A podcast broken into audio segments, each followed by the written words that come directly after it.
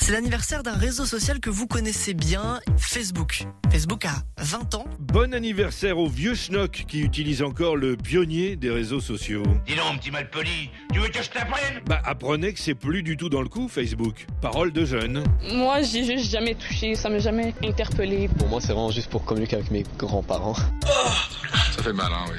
Je sais, c'est insoutenable. On compte euh, tout de même encore 3 milliards d'utilisateurs de Facebook. Facebook, huit petites lettres synonymes de révolution. Quand il a déboulé en France en 2007, on l'a regardé comme un extraterrestre. Sur Internet, force est de constater le succès d'un nouveau site appelé Facebook. Tout le monde peut s'inscrire et retrouver ainsi des amis. Sur le site internet Facebook, 50 millions de personnes dans le monde discutent de tout et surtout de rien. Ah, discuter de rien, ça nous a tout de suite plu. Alors on a partagé l'info. connais pas face de bouc Tout le monde parle que de ça partout J'ai jamais, j'ai jamais entendu parler de ce machin-là. connais pas face de bouc Grâce à la Zuckerberg Company, on a pris des nouvelles de gens qui nous avaient pas manqué.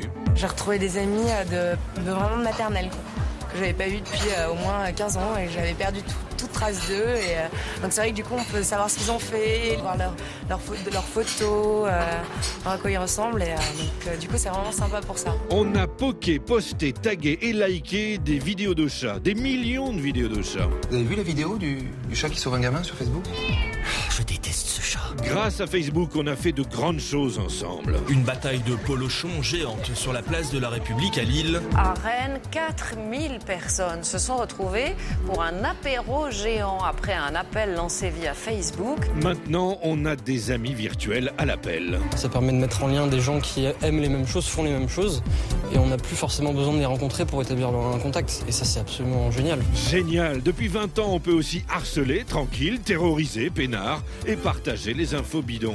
Le Covid, c'est une manipulation pour nous contrôler. Qu'ils ont créé la maladie juste pour nous faire peur. On vient de vivre deux décennies de bonheur. Vivement la suite. Merci messieurs, c'était très bien. C'était très bien.